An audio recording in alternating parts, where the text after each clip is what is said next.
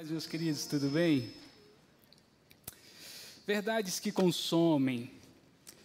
Ah, eu estava pensando certa vez e muitos dos coachings, né, eles têm falado assim, cara, é, as suas escolhas estão forjando o seu futuro e tal, mas é tudo uma questão muito financeira, muito, uh, tá, tá. E eu fui pensar um pouco sobre isso. Ah, não gosto de coaching, mas tudo bem. Mas o coach real, então, vamos, estamos juntos. E eu estava pensando então, cara, realmente as minhas escolhas elas estão me transformando. Logo, em quem estou me transformando? Psicologicamente, emocionalmente, socialmente com o outro. Não mais uma questão financeira, não mais uma questão ah, de vínculos é, é, inteiramente pueris. Mas em quem você está se tornando psicologicamente? Qual velho você vai ser?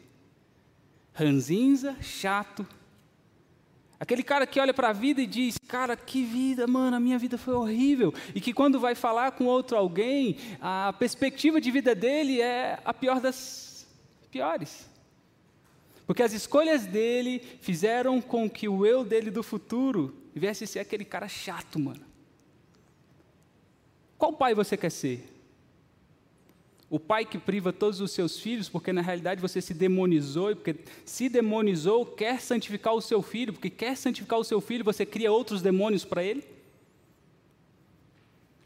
Que esposa você quer ser? Quais vínculos emocionais você quer ter? Como é que você vai se relacionar com o outro? Então, realmente sim, as minhas escolhas elas estão me transformando. E a pergunta é: em quem estou me transformando. Logo eu quero ler com você Filipenses 3,12. Em quem você está se transformando? Já pensou?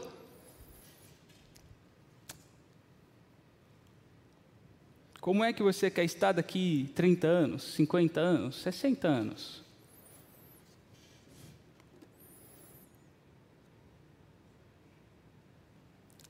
Paulo escrevendo ao povo de Filipo.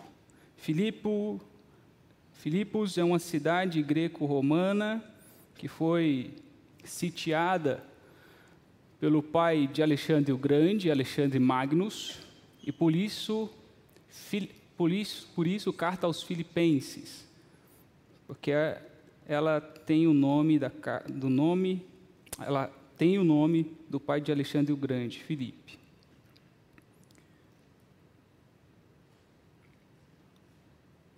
Verso 12 diz assim: Não que eu já tenha obtido tudo isso ou tenha sido aperfeiçoado, mas prossigo para alcançar. Por isso, também fui alcançado por Cristo. Já não penso que. Já não penso eu mesmo que tenha alcançado, mas uma coisa faço, esquecendo-me das coisas que para trás ficam, eu avanço para o que está adiante de mim. Cara, Paulo é um cara muito interessante, por isso que eu quero começar com ele. Paulo ele te dá uma orientação: esquecer e prosseguir. Esquecer do que ficou para trás e olhar para o alvo, olhar para frente. Com isso, eu quero analisar com você hoje quatro escolhas que estão modificando você, o seu self, a sua personalidade, o seu eu elas vão ser baseadas em perspectivas, comparação, ressentimento e medo. Eu quero te falar sobre expectativa, comparação, ressentimento e medo. Essas quatro coisinhas estão te forjando, estão criando um eu. E esse eu, ele tem ele tem resultados não só para você, mas para a sociedade, para o outro. Logo, a partir dessa, dessa compreensão, eu quero falar com você então sobre expectativas. Lembrando-se sempre de que Filipenses 3,12 vai dizer sobre esquecer e sobre prosseguir. Expectativas, logo, Mateus 27, 3. Você vai andar um pouquinho na Bíblia hoje comigo. Mateus 27, 3. Dizem que 40% dos cristãos atuais Aqueles que realmente são fervorosos, leem a Bíblia, Kel. Só 40%. Dos fervorosos. Logo, é uma boa oportunidade para você ler a Bíblia hoje. 27, 3, 4 vai dizer assim: Quando Judas, que o havia traído, viu que Jesus fora condenado, foi tomado de remorso e e devolveu aos chefes dos sacerdotes e os líderes religiosos as 30, as 30 moedas de prata. E disse: Pequei, pois traí sangue inocente. E eles, re, e eles retrucaram: que, no, que nos importa? A responsabilidade é sua. Sabe qual o contexto aqui? Judas provavelmente, em algumas teorias aí teológicas, ele era um zelota. O que, era um zelota? Um zelota ele era um zelador da lei, mas um zelota ele zelava pela lei para que viesse o Messias. Então ele fazia de tudo para que a lei fosse cumprida. Então ele matava quem tivesse que matar, ele fazia de tudo. Antes de Jesus Cristo vir à Terra, eu não sei se você sabe, já tinham existido cinco outros Messias. Sabia disso? Que eram chamados de alguns de Judas. Antes de Jesus vir à terra, a ideia messiânica já existia e os zelotas eram aqueles que zelavam pela lei para que Jesus, o Messias, aquele que, vi, aquele que viria, que iria livrá-los de qualquer império, de qualquer poderio, de qualquer nação, e iria então instaurar o reino de Israel. Um zelota fazia isso. Por exemplo, Paulo era um zelota. Ele zelava lei a ponto de dizer, cara, Cristo ainda não veio, por isso ele matava todo mundo. Judas, então, ele fazia parte desse escalão político que eram os zelotas. Então ele olhou para Jesus e falou que Jesus era quem? O Messias, mas a partir de qual perspectiva?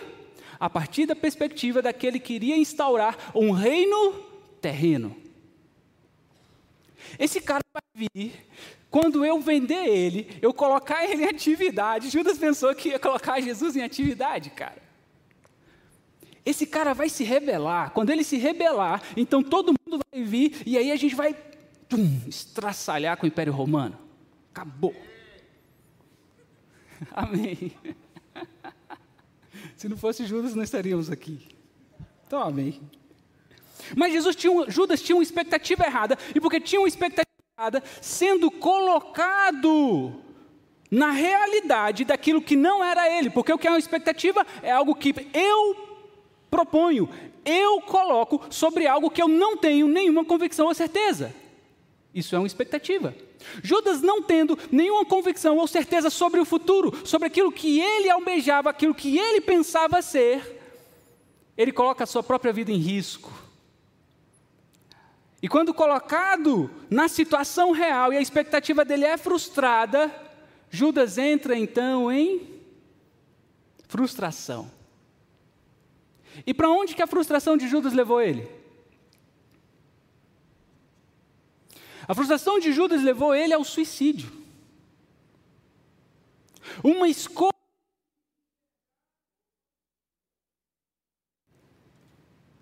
E voltou uma escolha de enxergar as coisas a partir de si mesmo, a partir daquilo que ele almejava, que ele queria, da expectativa ilusória, irreal sobre algo, Judas se frustra, e porque se frustra,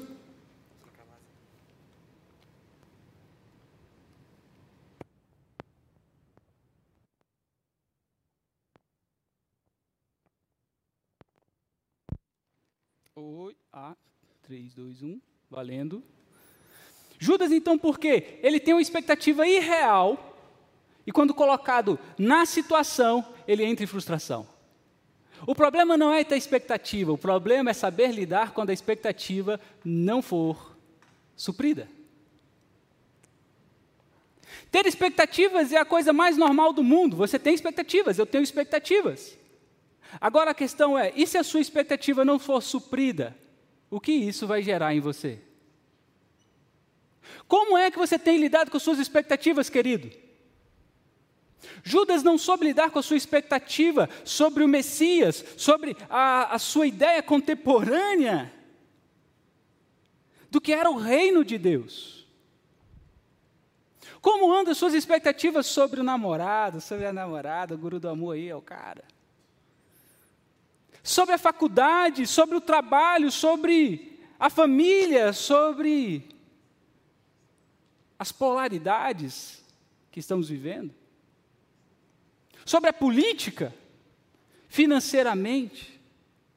Quais são as tuas expectativas e o que essas expectativas estão forjando em você?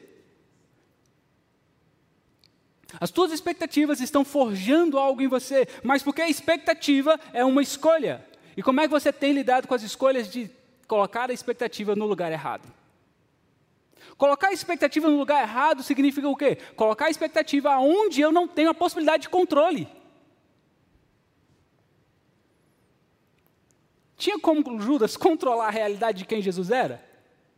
Não. Tem como você colocar a realidade no seu namorado e não entender a realidade que ele é? Tem como você colocar a realidade ou a expectativa sobre o que é igreja, o que é eclésia, o que é cristianismo, a partir do que você pensa? E lembre comigo, expectativa é algo totalmente seu, é narcisista.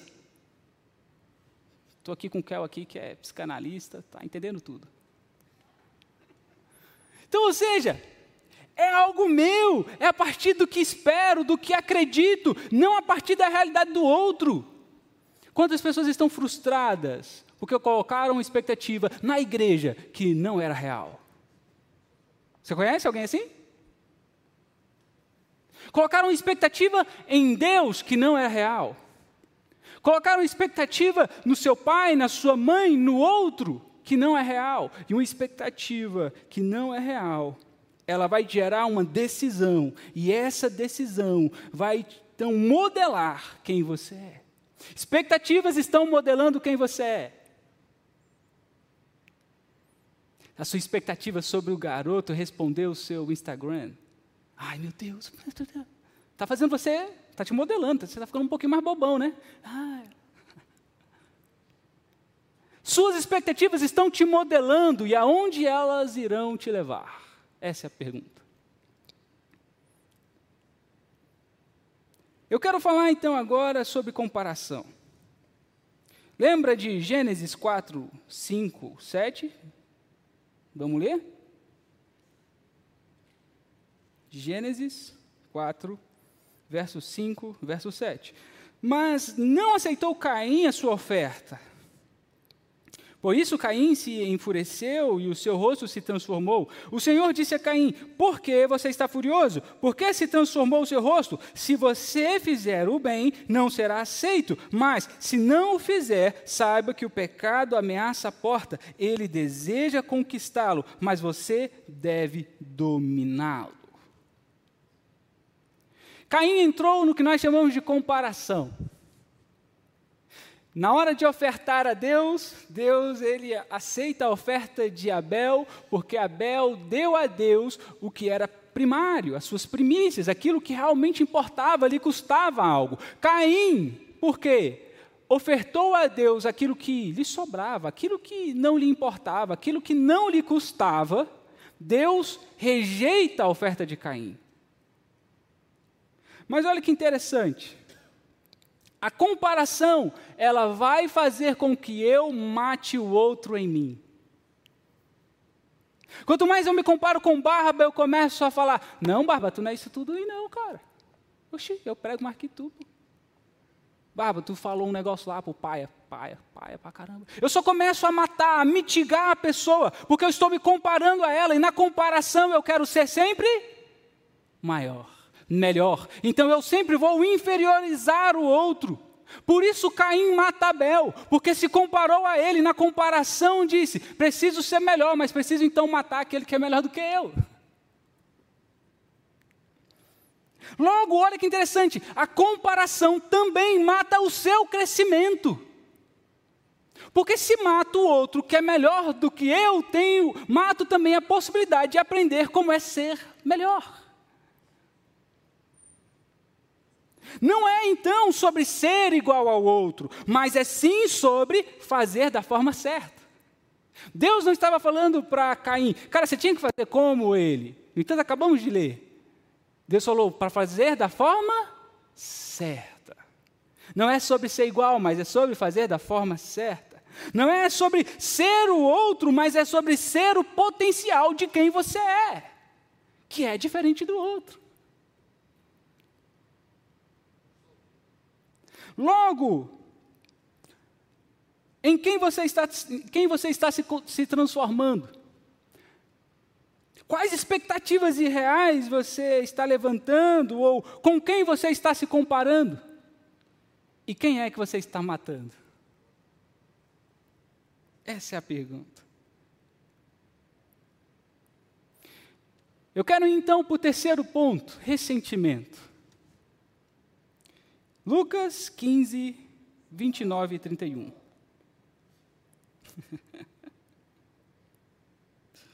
Lucas 15, 29 e 31. Vai falar sobre o filho mais velho do filho pródigo, irmão do filho pródigo.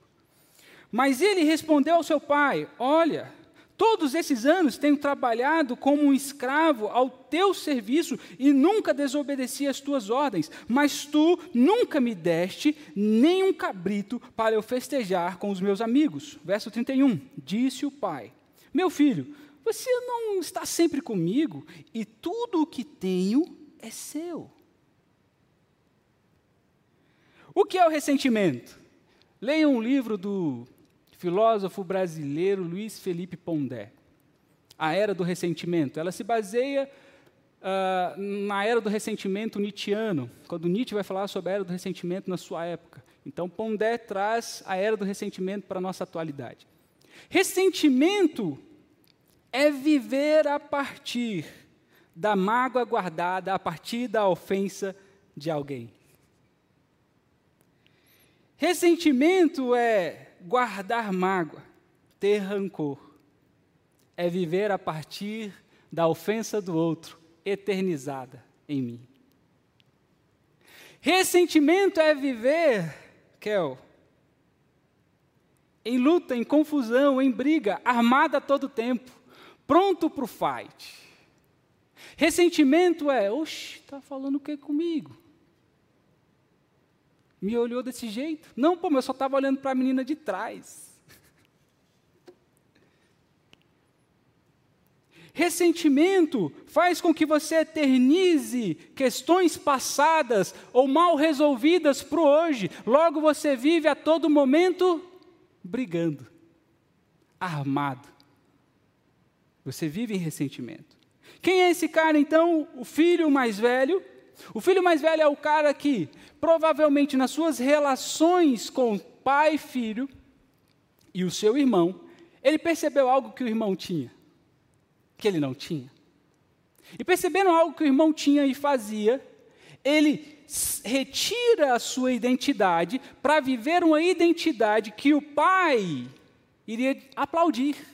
Porque você vai fazer um comparativo, o filho mais moço ou o filho pródigo é o filho que faz tudo aquilo que, cara, todo pai reprovaria. Você pode ter certeza que a história do filho pródigo era uma história de, cara, que moleque rebelde. Ele olhando aquilo, provavelmente ele, como irmão mais velho, normal, ele sempre, talvez ele apanhou por causa do irmão mais novo. Talvez ele pagou a conta porque o irmão mais novo dele era irresponsável. E aquilo fez com que ele viesse viver a de ressentimento, a ponto de falar assim: pai, ele não é digno, ninguém é digno. Oxe, mas e você, cara? Não, eu também não sou digno. Porque a identidade dele foi transformada, o ressentimento transforma a sua identidade, tira a realidade de quem você é. Mas, cara, você é filho, você sempre poderia ter Cara, trocentas coisas, não só apenas um cabrito, mano. Dez. Um, um boi todo. Mas só que ele, por causa do ressentimento, ele sai de si mesmo para entrar naquilo que ele acha que é aprovado pelo pai. Que é o quê? No entanto, ele fala: sou como os teus servos.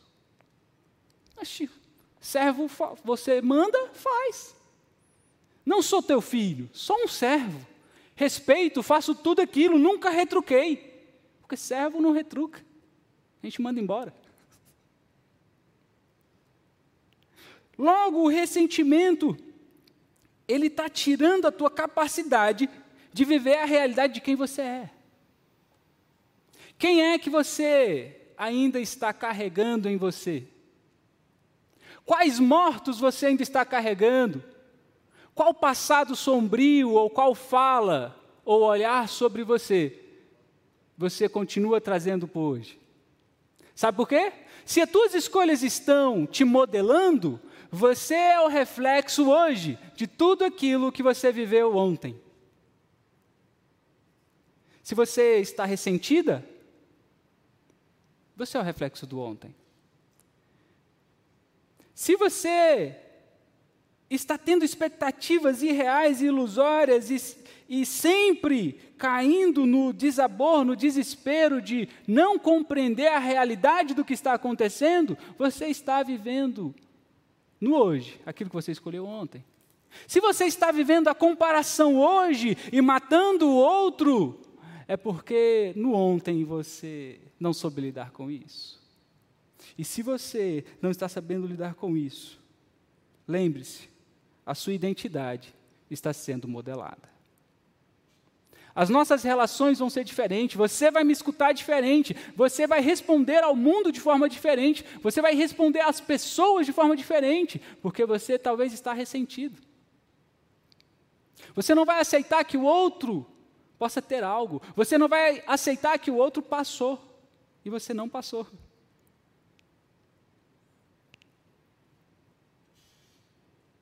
Na era do ressentimento, nós vivemos querendo brigar uns com os outros, porque vivemos de mágoas passadas.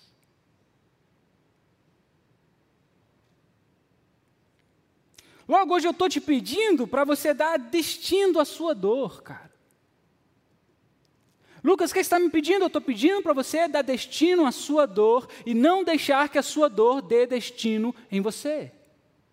Viver de ressentimento é viver deixando a dor dar destino em quem você é. Logo, eu estou pedindo para você hoje: dê destino à sua dor. Porque viver de ressentimento é viver de dores passadas.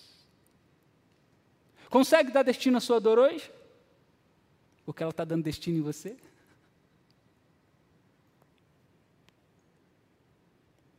Ah, Lucas, mas eu fui muito ferido.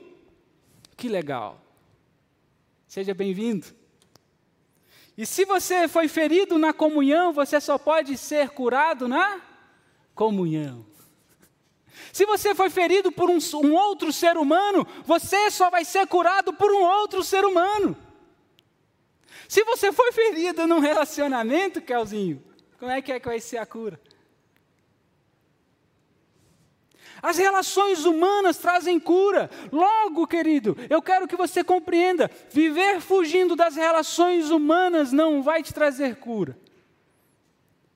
Mas entrar no fluxo de se relacionar com outro humano vai te trazer cura.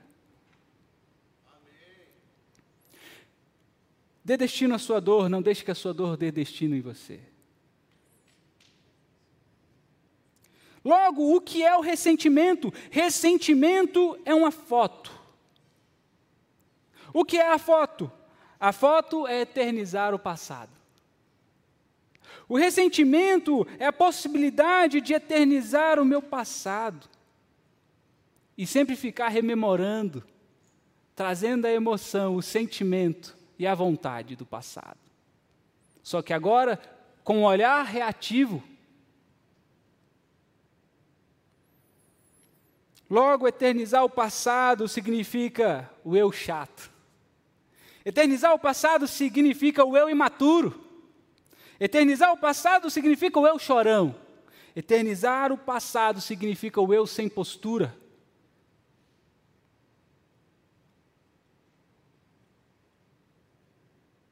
Pare de eternizar o passado. Consegue se esquecer do passado? Esquecer-se não, mas consegue aprender com o passado e não ser reativo a ele?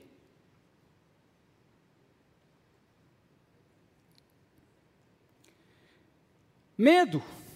Jonas. Jonas 1, 3. Jonas, capítulo 1, verso 3.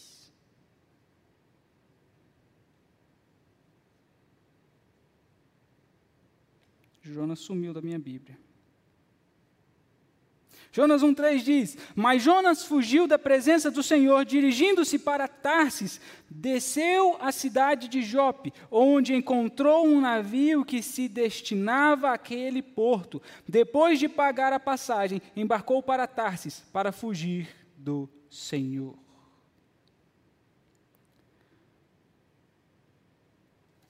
O medo faz você fugir do seu futuro.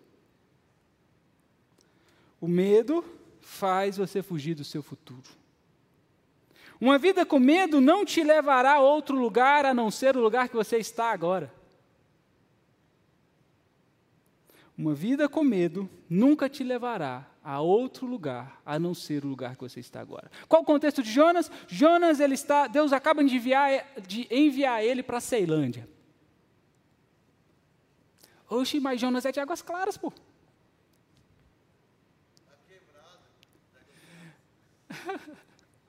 Jonas é de uma cidade muito boa. Jope era a pior cidade da época. Ceilândia é a melhor hoje. Era a pior cidade da época. As pessoas, elas não gostavam de quem ia contra qualquer um de seus deuses, a ponto de rasgá-las ao meio. Narra-se a história de que todo aquele que ia contra algum dos preceitos da cidade, ele era amarrado pelas mãos nos cavalos, em quatro cavalos, no sentido de X, e então eles mandavam os cavalos, a pessoa era estraçalhada no mesmo tempo. Jonas, Deus acaba de falar assim: Jonas não tem aquela cidade que não aceita ninguém falar nada, polarizada, na sua bolha, que ninguém pode nada, vá para lá. Fure a sua bolha. Olha que interessante. Deus também está falando para Jonas furar a bolha dele. Fure a sua bolha. Vá lá. Vá naquela cidade. Compreenda aquele povo. Jonas entra então em medo, porque é a vida dele que está em risco. Mas só que o medo, ele nunca vai te levar a um lugar a não ser o que você está hoje. O do medo. O da mesmice. O medo te trava. O medo te impede de avançar. O medo te impede de você se tornar o seu eu potencial. Sabe por que Jonas só se torna Jonas? Porque foi para Jope. O medo nos paralisa, sabe por quê? Olha que interessante. O medo faz eu querer eternizar o presente para não viver o amanhã. Só que o amanhã existe. E quando o amanhã chega, o que, que acontece? eu fico com medo. E porque eu tenho medo, eu me paraliso. E o outro amanhã existe. Logo eu perco os sentidos de entender o que está acontecendo no hoje, no agora. Logo eu entro em estado de ansiedade. Luta ou fuga. Eu vivo fugindo. Eu, eu vivo lutando para me manter no meu lugar de medo. E o que é o medo? E o que é a ansiedade? É olhar para um futuro desgostoso, olhar para um futuro que sempre dá errado. E olha que interessante, a Bíblia vai falar algo muito legal. Basta cada dia o seu mal. O medo, então ele paralisa, e quando ele me paralisa, ele faz eu viver num hoje com medo, não querendo prever o amanhã. E não querendo prever ou entender o amanhã, o amanhã chega. E quando o amanhã chega, eu passo a viver uma vida de anedonia, sem sentido. Aí eu, quando eu pergunto, e eu pergunto sempre em terapia isso, como é que foi o seu dia? Aí as, perguntas, as pessoas falam assim, Kel, foi normal. Uau, sensacional, brother! O normal não é bom? Porque Olha só que interessante. O que é o contrário de normal? Ah, Lucas, foi horrível. tal, tal. Mas quando acontece o normal na vida delas, elas apenas dizem: Não percebi. Foi normal. Eu não senti. Você não comeu uma comida legal? Que... Você não conversou com alguém legal? Você não teve um sentido, uma sensação nova? Você não teve um insight sobre a vida? Você não assistiu uma série que você, caramba, mano, estou inspirado nessa série. Nós aprendemos a não perceber o aqui e agora, pelo medo do futuro. E o medo do futuro me faz não querer vivê-lo, porque ele sempre é ruim. Só que ele me paralisa. E quando ele me paralisa, o amanhã existe. Pense comigo, o amanhã existe, querido. Por mais que você acredite que não. O amanhã existe. E olha que interessante. Tem 26 anos que esse amanhã existe. Tem quantos anos que o amanhã existe? 18 no Kel. 15 no pastor Barba. O amanhã existe, querido. Logo, o medo é o pior dos conselheiros. Não dê ouvidos a ele. O medo é o pior dos conselheiros. Não dê ouvido a ele. Sabe por que quando Mateus 6 diz, basta cada dia o seu mal, a ideia é, cara, basta cada dia o seu mal porque amanhã existe. E se você não entender que o mal de hoje basta para hoje, amanhã vai chegar. Só que você já está pensando no mal de amanhã. Logo, você não está vivendo o mal de hoje, que existe, você já está com medo do mal de amanhã. E olha que interessante, o amanhã existe. Você não solucionou o mal do hoje, nem do amanhã. O amanhã chegou. Você não viveu o mal do ontem não o enterrou, você está no mal do hoje e você já está no mal de amanhã. O amanhã existe, você entra no outro mal. Você então já está com três males acumulados: o mal do anteontem, do ontem, do hoje e do amanhã. Por isso você vive uma vida pesada. Porque quantos mortos você está carregando? Quantos dias maus você está carregando? Porque o amanhã existe. E ele vai chegar.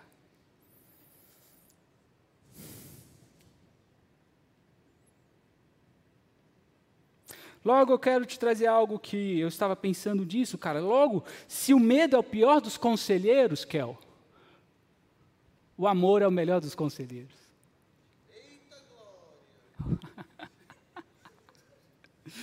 Porque a Bíblia diz lá em João 4,18 que o amor lança fora todo o medo. Se o medo é o pior dos conselheiros, o amor é o melhor dos conselheiros. Mas, Lucas, eu tenho medo de sentir dor. Logo, bem-vindo à vida novamente. A vida é dor e é alegria. Logo, se você não vive o luto do hoje, prepare-se, porque você vai viver uma vida enlutada. Bem-vindo. Quer viver em fuga? Viverá em fuga eternamente. Quer fugir da dor? Viverá em dor eternamente.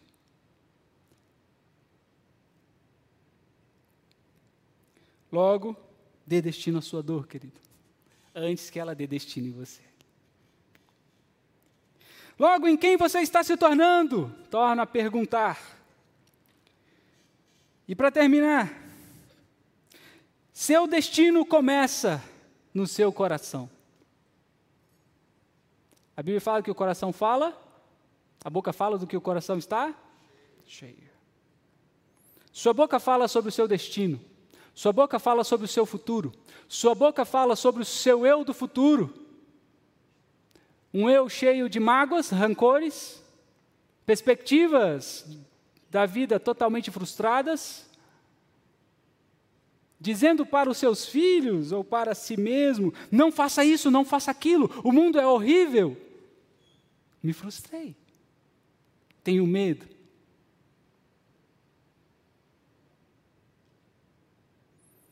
Sabe, com isso eu comecei a perceber que algumas pessoas, elas estão tentando santificar os outros.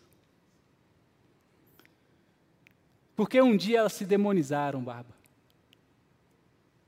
Dia elas viveram tão de forma tão intensa os seus medos, de forma tão intensa as suas perspectivas erradas, de forma tão intensa a, a sua a sua, os seus ressentimentos de forma tão intensa, a sua comparação, que quando ela vai conversar com outro, Kel, ela quer eximir o outro de viver também.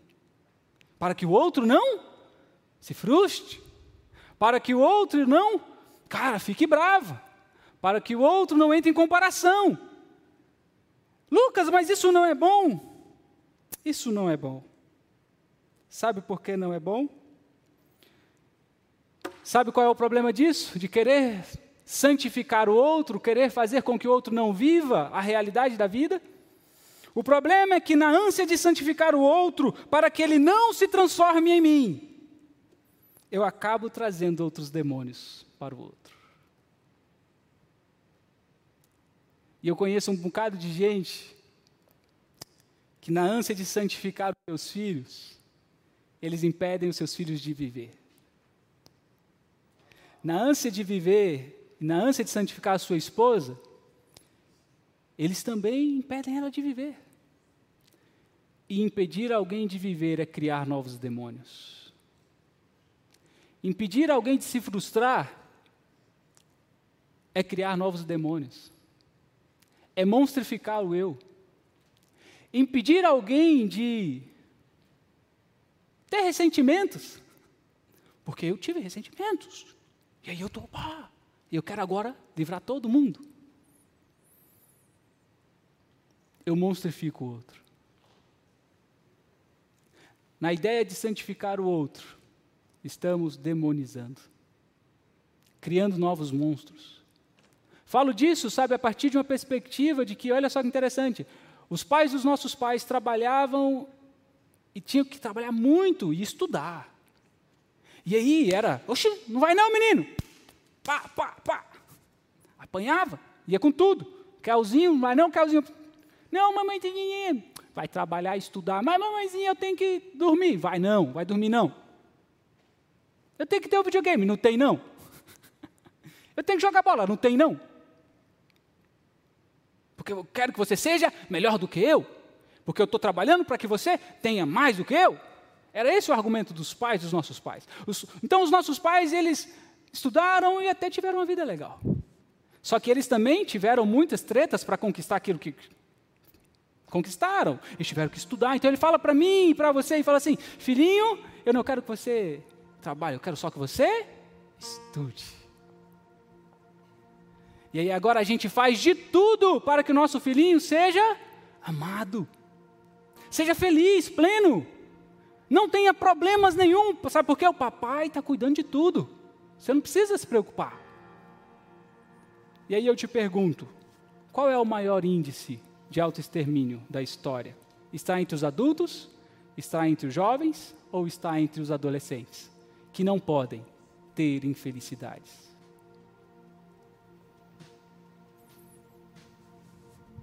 Nossos adolescentes não aprenderam a serem felizes, porque quisemos santificá-los demais. Criamos monstros e o monstro é o monstro da infelicidade. O monstro do caramba, eu não tenho o que eu quero. Não é do meu jeito, porque a vida não é do seu jeito. É só um exemplo.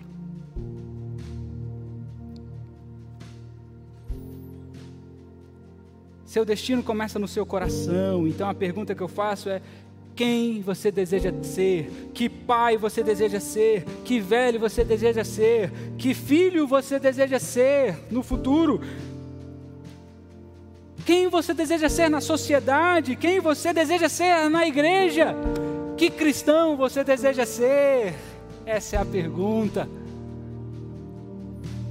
Que ser no mundo você deseja ser?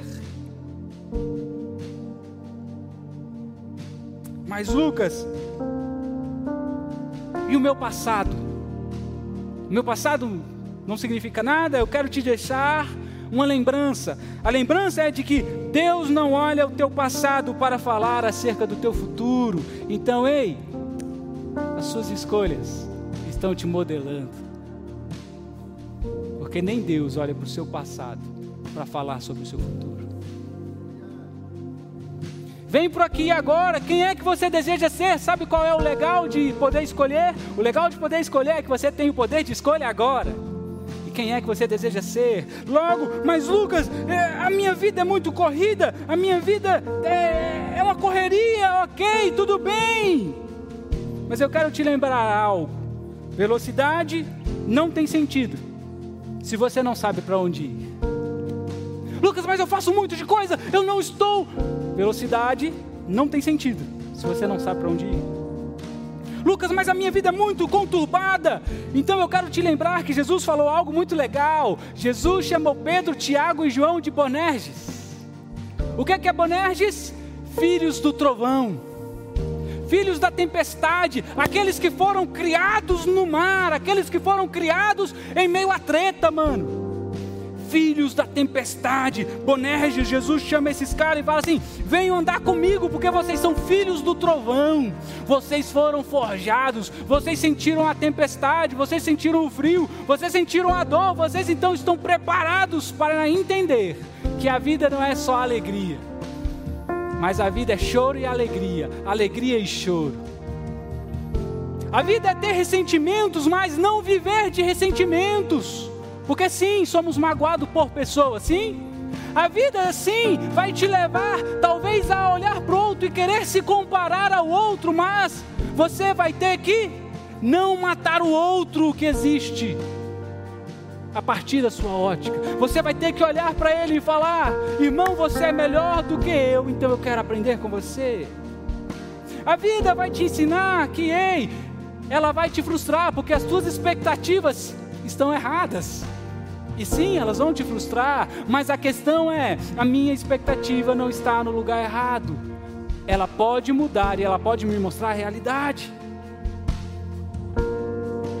Não se preocupe com as tempestades da vida. Sabe por quê? Deus faz o seu caminho na tempestade. Naum capítulo 1, verso 3, parte B: O Senhor tem o seu caminho na tormenta e na tempestade, e as nuvens são o pó dos seus pés. Deus tem o seu caminho na tempestade. Relaxa, mano. Bem-vindo à vida. Saiba lidar com ela. Lucas, em quem eu estou me transformando? Qual é a sua visão de futuro? Qual é a sua visão de futuro? Eu estou olhando para o futuro e estou dizendo: o Lucas que eu desejo me tornar.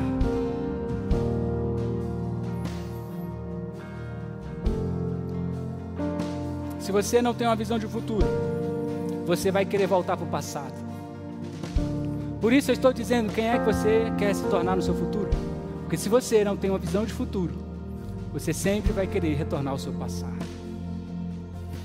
Logo eu quero orar com você e eu quero que você entenda que você precisa remir o tempo.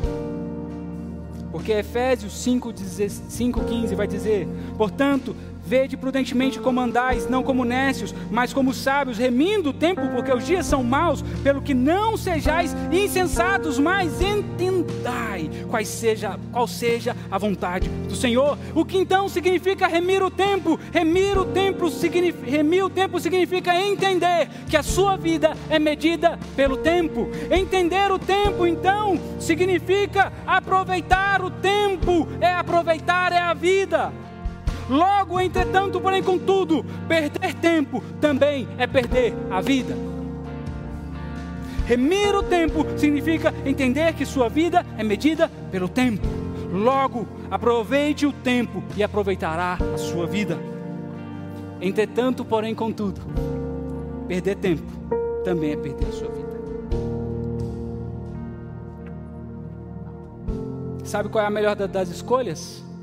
Modelar o futuro escolhendo a partir do hoje, do agora. Lamentações 3:22 diz: Graças ao grande amor do Senhor é que não somos consumidos, pois as suas misericórdias são inesgotáveis. Renovam-se a cada manhã. Grande é a sua fidelidade. Digo a mim mesmo: a minha porção é o Senhor, portanto, nele porei a minha esperança. Renovam-se a cada manhã renovam-se a cada amanhã. Logo, você tem a possibilidade de modelar o seu eu hoje. Porque amanhã ele será outro. Espírito Santo, nós te amamos. E nós queremos que o Senhor venha nos fazer refletir sobre quem desejamos nos tornar. Qual o meu eu do futuro? Como serão as minhas respostas? Como serão as, os meus vínculos psicológicos, emocionais? Como serão, Senhor, a minha ideação de vida, de mundo para com meus filhos, para com minha esposa, para com a igreja, para com a sociedade? Como é que será o Lucas de amanhã? Obrigado porque o Senhor nos faz entender que nós precisamos escolher hoje, porque as nossas escolhas estão nos modelando. Nós decidimos, nos escolher, nós decidimos escolher a partir da tua ótica, porque existe uma palavra do Senhor ao nosso favor, existe um olhar do Senhor sobre nós, sobre quem somos. Pai, que as tuas palavras venham nos consumir essa noite, que nós venhamos passar o dia e a noite pensando em quem desejamos nos tornar. Pai, nós não queremos nos tornar frustrados. Nós não queremos viver uma vida de ressentimentos, brigando com tudo e com todos, a partir de algo que vivemos no passado. Nós não queremos viver a partir da comparação, matando o outro em nós. E nós não queremos viver a partir do medo, porque o medo nos trava e nos impede de viver o futuro. Em nome de Jesus.